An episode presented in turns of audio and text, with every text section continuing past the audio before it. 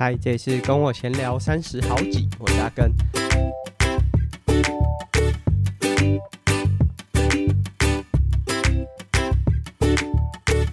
那在这一集节目开场，大家应该就可以听得出来，阿根声音状态不是非常好。在上个礼拜有这个台北自行车展。那阿根在这五天的过程当中，也负责了一些工作。那为什么是五天呢？展览不是只有四天吗？其实连前面就是正式开展前一天的布场布，就我就已经到场了。所以总共是五天的这个工作。那其实这个我之所以会现在声音变成这样，大概就是总归而论，就是过敏性鼻炎啦。呃，天气状况就变来变去，然后加上展位就室内户外。之间的温差又很大，一不注意身体就有点出状况。那现在的精神也好，或者是鼻子的状况，其实都恢复了。不过就是鼻音变得很重，所以今天这个听起来可能会觉得哇，鼻音听起来不太舒服，请大家多包涵。那除了台北展结束之后呢，就是我们也举办了一个 DHRC 的分享会。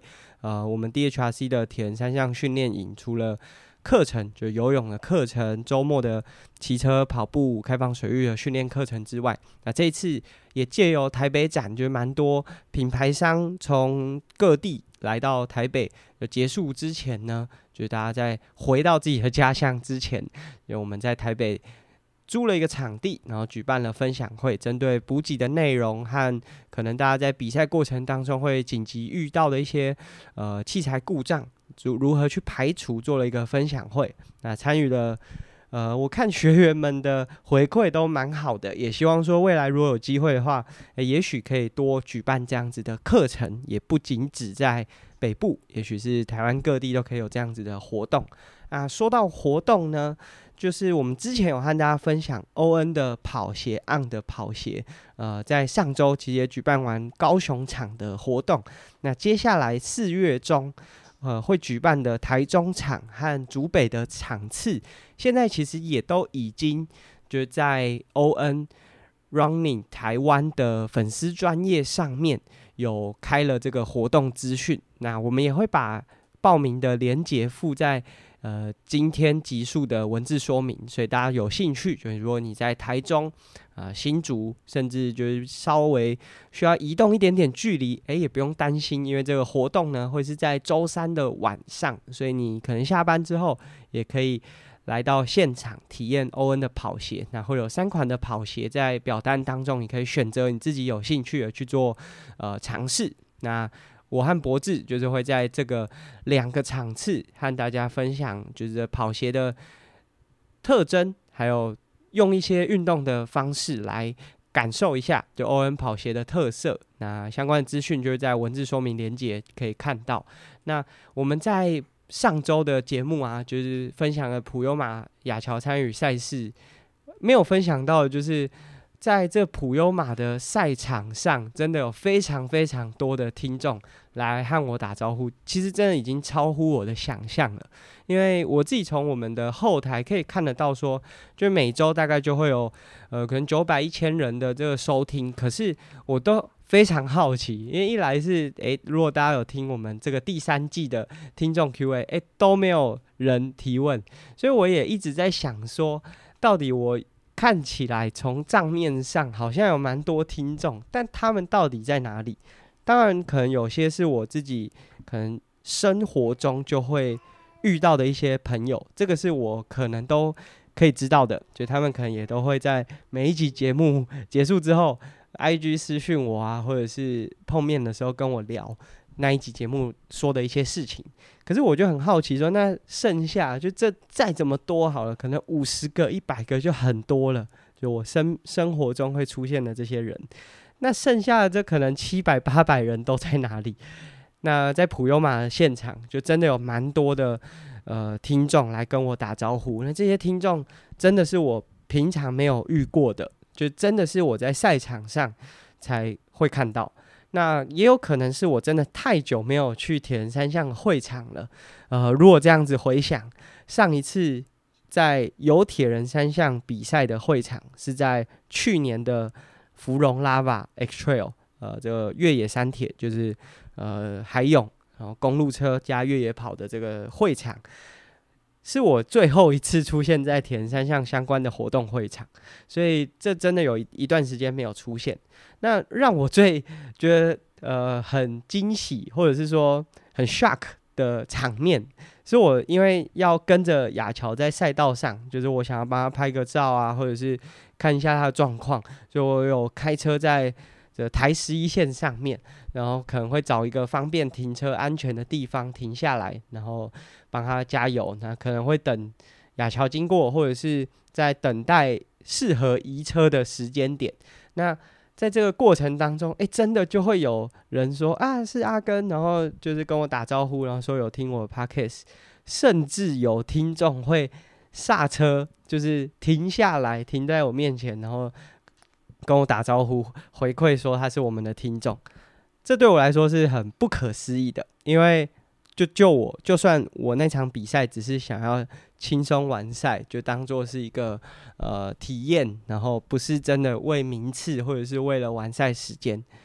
要在比赛过程当中刹车停下来重新启动，我觉得那都是一件很辛苦的事情。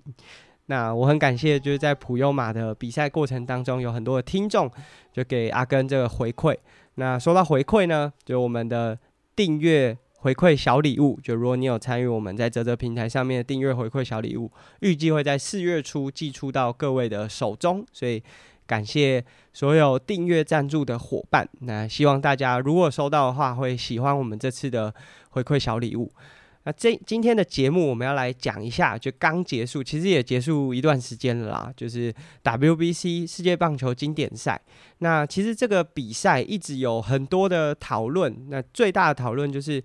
呃，其实大家知道，可能不知道，可能知道，就是因为我们的听众未必有那么常 follow 棒球，那会想说，哇，棒球怎么整天在打这种世界等级的比赛？可能有世界杯啊，有什么世界十二强啊，那现在又有一个世界棒球经典赛。那其实刚刚讲的这种世界杯或者世界十二强，它都是比较属于棒球总会，世界棒球总会，就是它有一个有点类似我们如果是在比。铁人三项有 World Triathlon，呃，比自行车的话有 UCI，它就是一个世界统一的协会，包含了呃，如果这个项目能够进到奥运的话，也都会跟这个协会有关系，就相关的规则都会在这个协会系统底下，甚至包含了你的资格，就能不能进到奥运的资格。那当然，棒球，因为我们在台湾会觉得说棒球是一个好像。大家都知道运动，就算你不喜欢，你不喜欢这项运动，你不参与，你至少都知道棒球。可是其实棒球在世界各地并没有风行到这个程度，所以也导致了说，就是它的这个总会，其实它的能见度也好，或者是在各个国家都还在很努力推广的阶段。那这一次。呃，讨论度很高的 WBC 世界棒球经典赛，其实它就不是所属在这个总会之下的赛事。当然，总会有一些参与，但它主导的呢是 MLB Major League Baseball，也就是大家俗称的大联盟啦，美国这个职棒体系。那这个美国职棒主导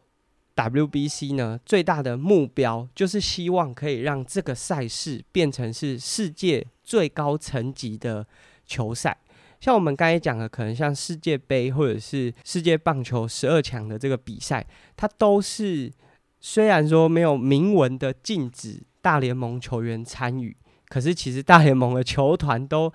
不太愿意让他们的选手去参与这些呃世界棒球总会所举办的比赛，所以也导致说大家会认为说，那这些比赛真的。就是拿到冠军的球队真的能够代表是世界最强的吗？就有很多问号。那我们知道足球有这个世界杯，它的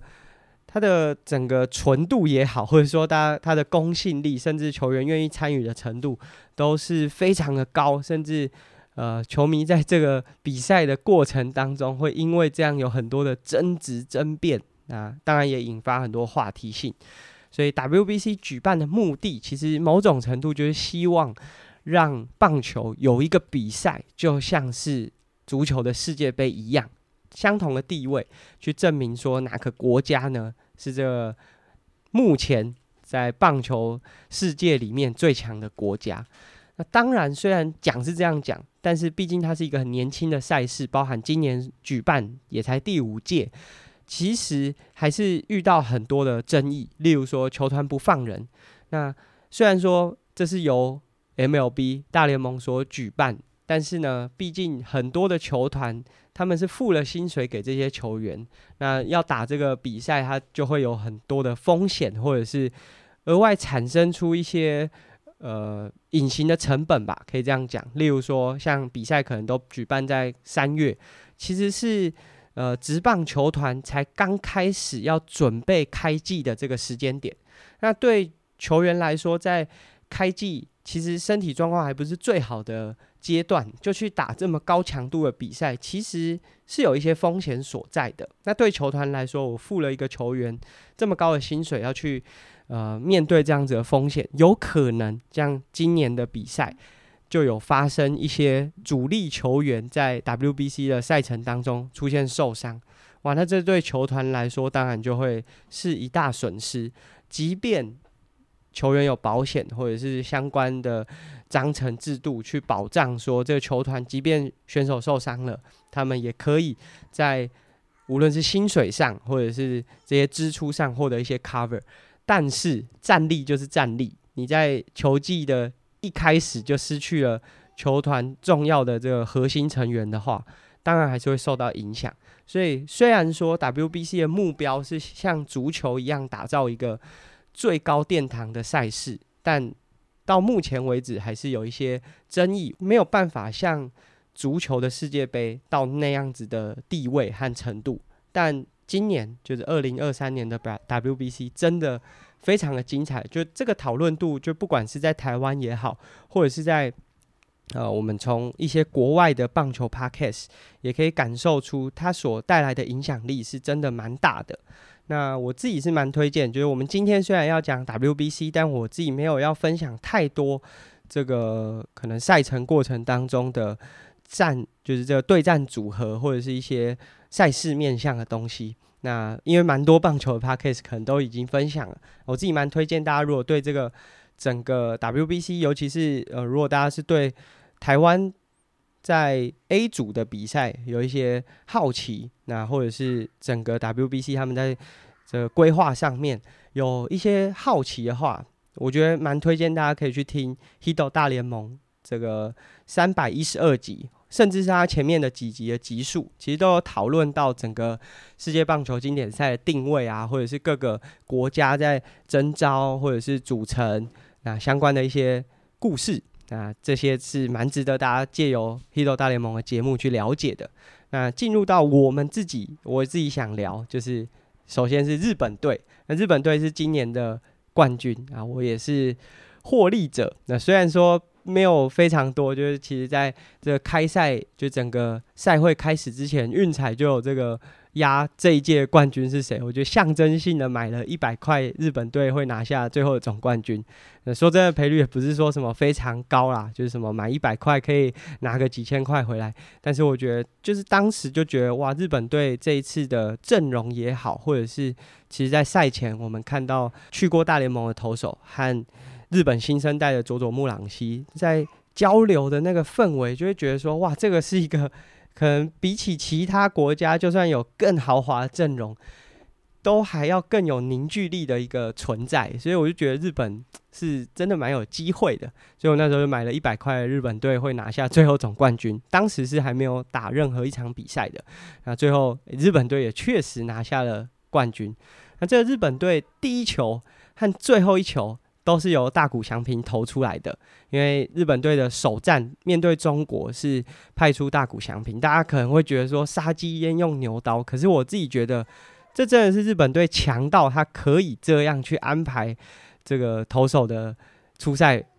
说真的，以这个效益来说，让大谷翔平去面对中国队，绝对绝对是票房上也好，或者是让这个观赛大家愿意去。关注一个最好的选择，因为大谷翔平的这个人气已经不是只有在棒球的领域，它已经是一个现象级的。那相对来说，中国是没有什么人在看棒球，就据说 WBC 在中国的转播，大概每一场大概就是千人，就几千人这样子的收视率，就还不到破万哦。所以大家可以知道说，以中国的人口，这几千人真的是超级少，他们可能随便一个网红的直播都会超过这个人数。那大谷翔平可能是唯一一个。就是中国，你不看棒球也会听过的名字，因为他的这个现象级的表现，已经是不是只有体育版或者是棒球版会报道的人了。所以让大谷翔平来投中国队，真的会是收视率最大效益的这个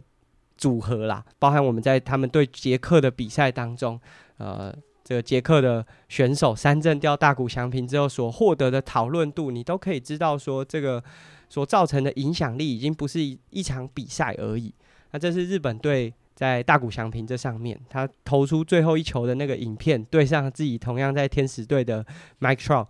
这个影片可不知道会播多久，甚至现在可能等大谷回到天使队的春训，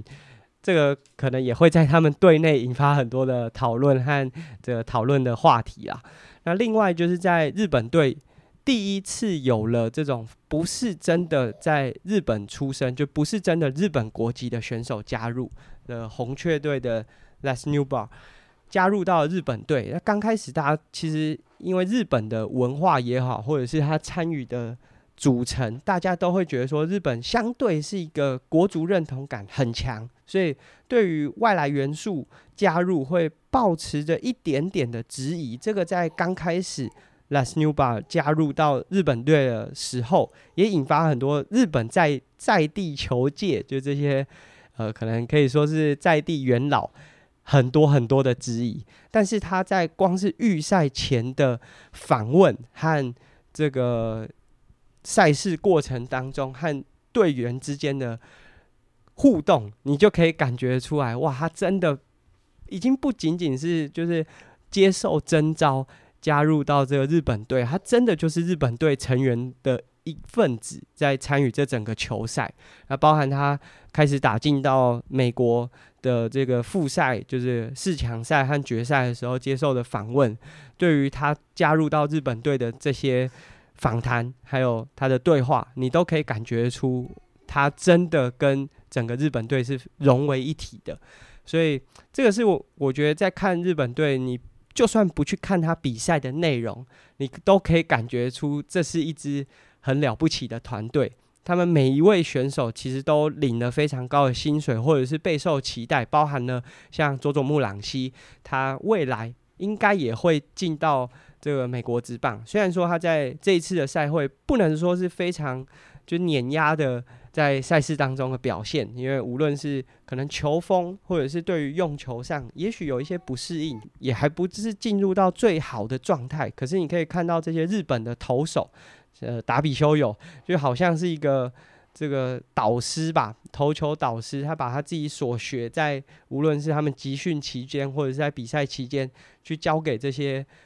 在日本新生代、中生代，也许未来都会进到美国打球这些后辈。那个过程，你就会觉得说这个团队真的是很很了不起。那这是在日本队，那同样也是在跟日本队分在同样 B 组的捷克。呃，如果你没有关注 WBC 的赛程，你可能也会从一些体育新闻去看到捷克这次的组成很特别。他可能在捷克的队伍里面有消防员，有这个队。棒球队的社群小编，就也就是说，他们打 WBC 的过程中，也许他呃比赛的时候上场打击或者守备，但是他下场之后呢，就是在比赛一天结束之后，诶，分享这个球队讯息的也是场上的球员。那甚至他们大多数的人都有这个正职工作，就是在日常生活中还是有正职工作。他打 WBC 是跟公司请了假来参加这个赛事的。那包含了三镇大谷翔平的这个投手，他的本业是电子工程师，所以这个相关的新闻可能在台湾都有收到很多的报道，或者是大家会把这个拿拿出来去做很多宣传或者是讨论。但我自己看到有些人会认为说啊，你看杰克这样子，然后台湾的棒球选手拿了那么多资源，然后获得国家那么多的的补助，会用这样子去做对比。我个人是觉得这是很不公平的。虽然说这个捷克的投手三振的大谷翔平，可是最终日本队也是用碾压的成绩打赢了捷克。毕竟这个实力上面，你不能棒球是一个不能只看短期，你不能只看一个 play 去。判断说这个选手表现是怎么样的？那杰克呢？我相信，如果他们有选择，他们也会希望像中华队的选手一样有职业联盟。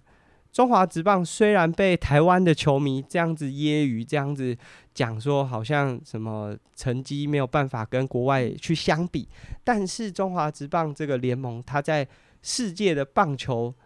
联盟当中，就各地啊，我们有美国联、美国职棒的联盟，有韩国职棒，有日本职棒。虽然我们刚才讲的这前三个，大家可能都会觉得中华职棒可能没有办法赢过这几个联盟，但中华职棒有可能就是第四名、第五名的职棒联盟了。那相对于捷克这些发展棒球来说是新兴国家，他们同样也向往说，未来有一天捷克可以有这样子规模的棒球职棒组织。在自己的国家，所以我们应该是以假设台湾要发展一个新兴运动的时候，要有捷克那样子的精神，而不是说台湾的棒球选手不配拥有这些资源。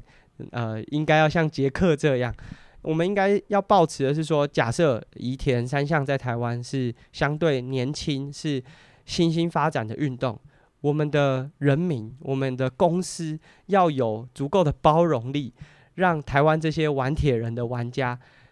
可以像捷克的棒球选手一样被包容。我们可以看到，像无论是三镇大谷翔平的这个选手，他回到自己的公司，哇，受到自己的同事很多就买了蛋糕，然后在公司为他庆祝。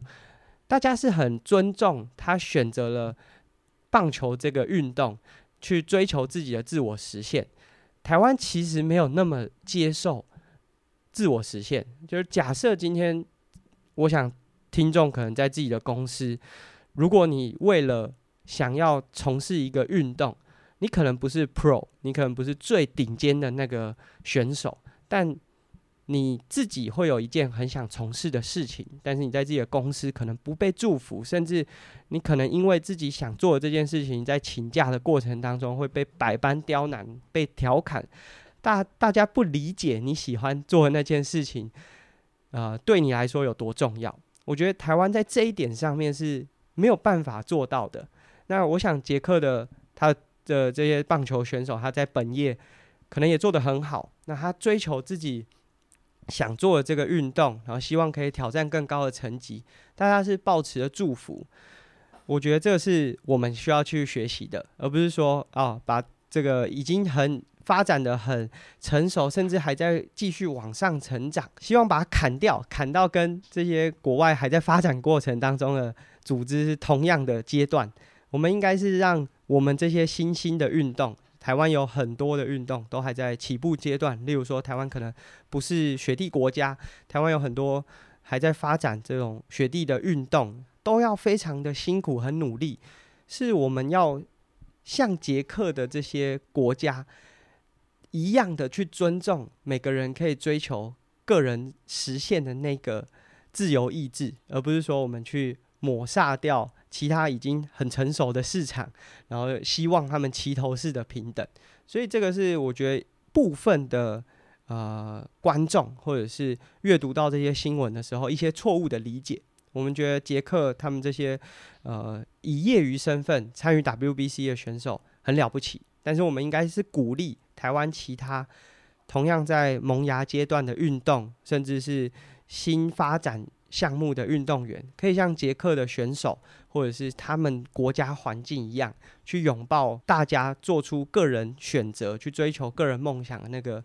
那个心态和价值。那当然，大家也都有很多的讨论，在讨论中华队的表现。说真的，我觉得也已经非常优秀了。就我们在目前现阶段的状态之下，我们当然也打出很多呃让大家。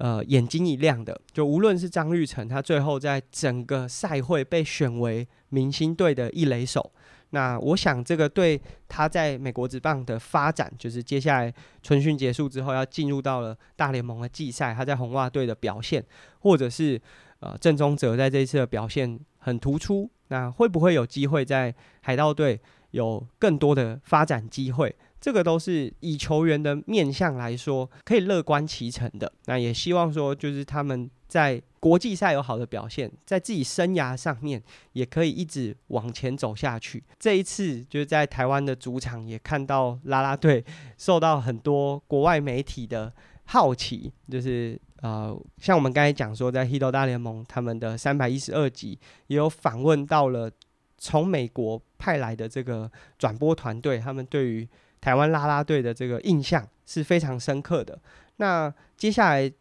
在美国纽约大都会，他们固定每一年都有这个台湾日，除了就是知名的球评曾公会担任开球嘉宾，也邀请了台湾的啦啦队到呃美国去做表演，所以我觉得这也是让就是不同国家、不同的系统看到台湾独特的方式。那我觉得这个就是。WBC 好像一个世界武道大会，我说武道就是以前看七龙珠这种天下第一武道大会，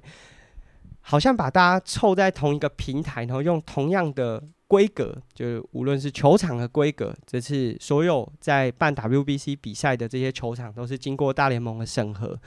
比赛用球甚至数据，就是比赛过程当中这些数据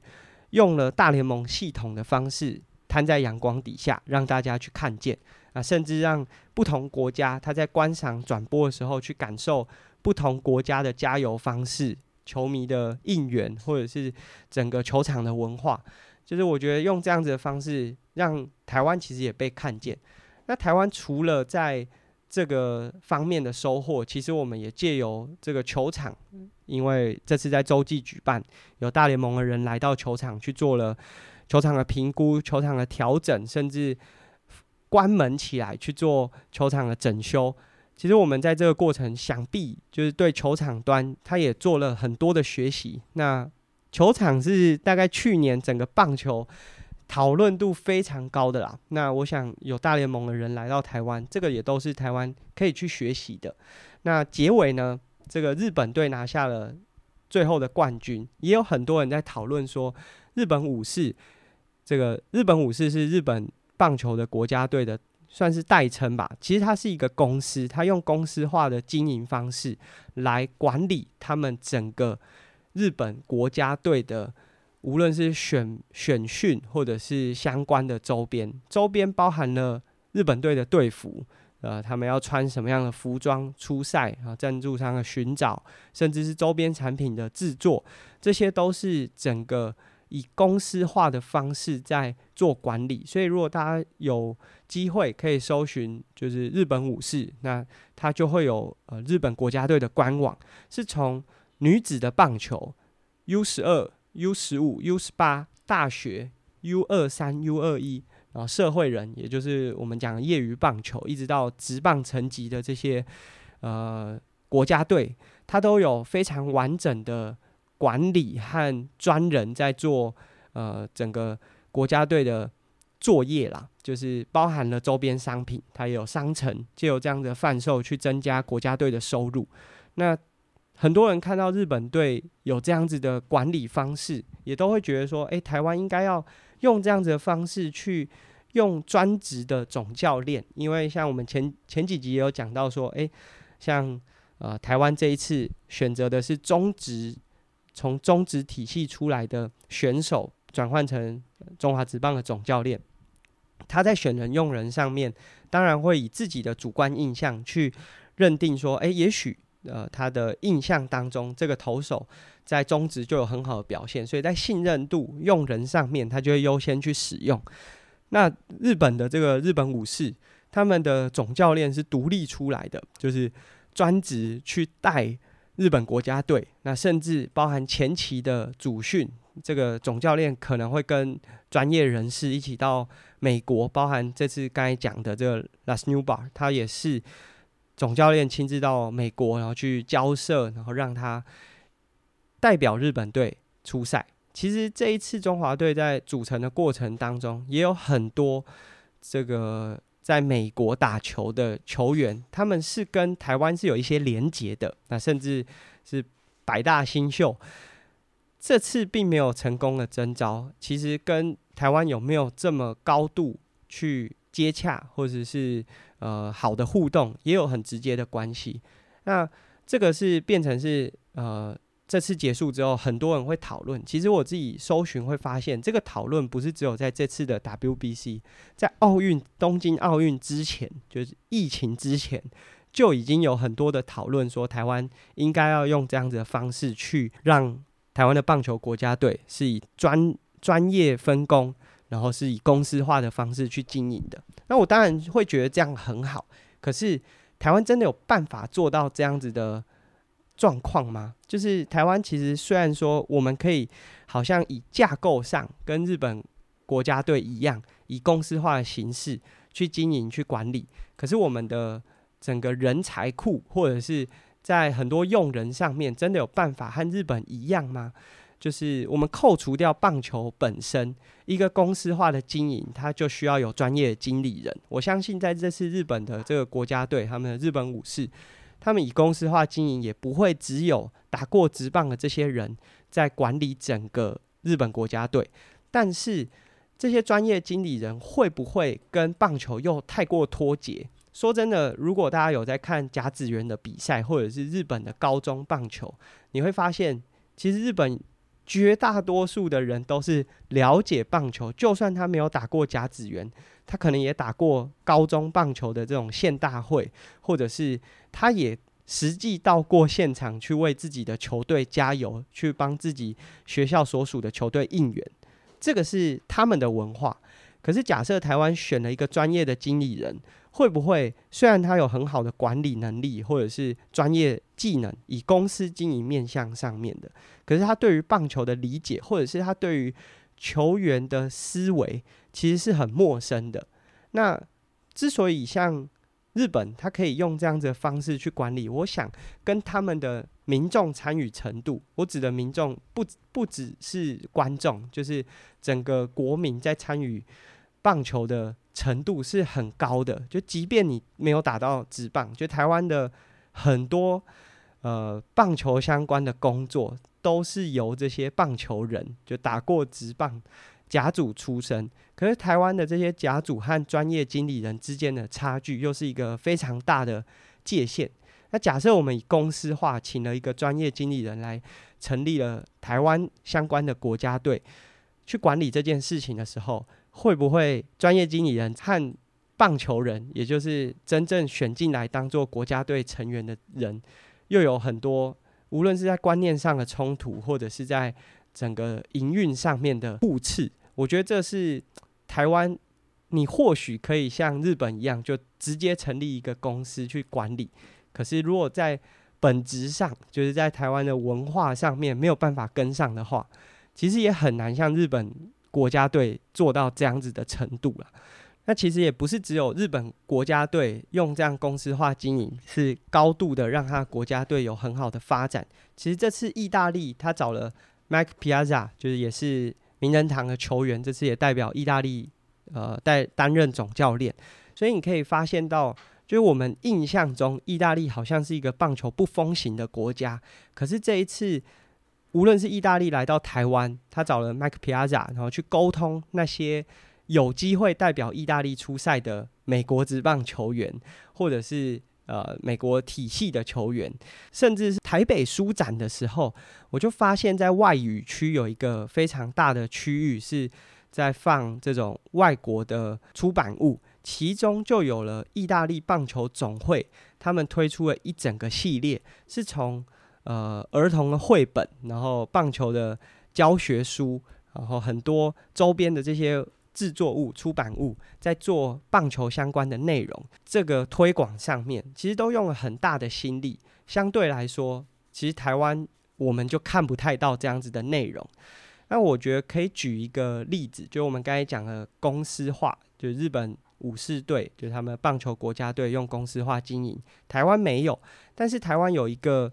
组织呢，是跟无论是美国职棒或者是一些职业团体都有很类似的，就是球员工会。台湾也成立了职棒球员工会。可是就我自己呃这个。民间有人跟我透露，就是台湾的职棒工会加入的人数，就以这些职棒球员加入的人数不到目前职棒选手的百分之五十，这个以。这种工会来说的比例是超级低。那我们听到的，就是从我自己单方面，这或许只是单方面。如果未来有机会可以了解更深入的话，可以更进一步的分享。但是，之所以这些职棒球员没有加入工会，很大原因是工会大部分抛出来的议题或者所争取的，很多都是站在这些比较知名的球员，或者是这些相对收入比较高的球员他们那一边。但是对于职棒更多，就是这些刚进来的新人，或者是相对未来比较没有保障的球员，